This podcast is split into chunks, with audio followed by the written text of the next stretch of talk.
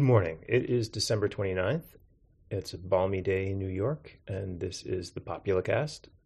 I'm your host, Tom Scocca, taking a look at the day that is arriving. Front of the paper seems to be mostly full of stories about stuff that's been going on rather than shocking new turns in anything. Uh, hopes for talks dim in Ukraine as sides dig in. Got it. U.S. tries to stop Iran from giving drones to Russia. Guns toll on New York City's children, 149 shot. A new Times investigation into another angle of how Hasidic schools are getting money out of the system for services that they aren't necessarily providing. One actual event development is travelers out of China need negative test.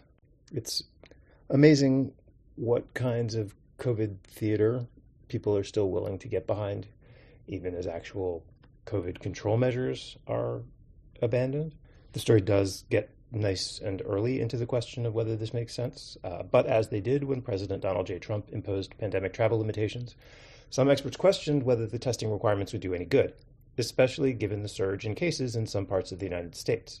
In the Northeast, scientists say virus spread is being fueled by an Omicron subvariant, XBB, which appears to be spreading more quickly than ones related to the dominant variant in Beijing. As someone said on Twitter when the news broke yesterday, imagine if we were requiring incoming travelers from US hot spots to take a test. But of course, we won't.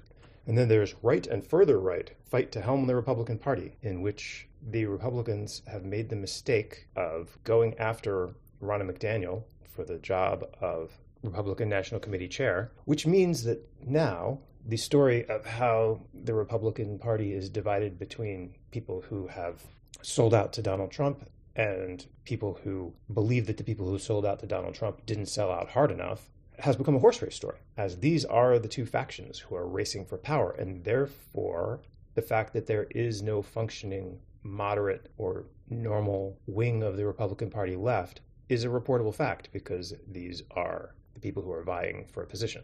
So the Times can just wade right in and say so.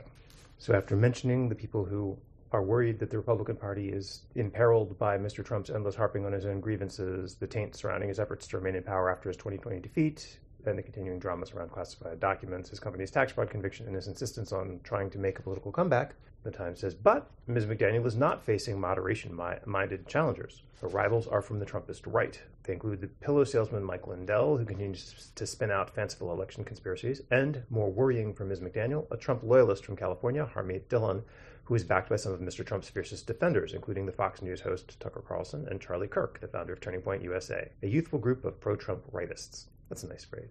A youthful group of pro Trump rightists.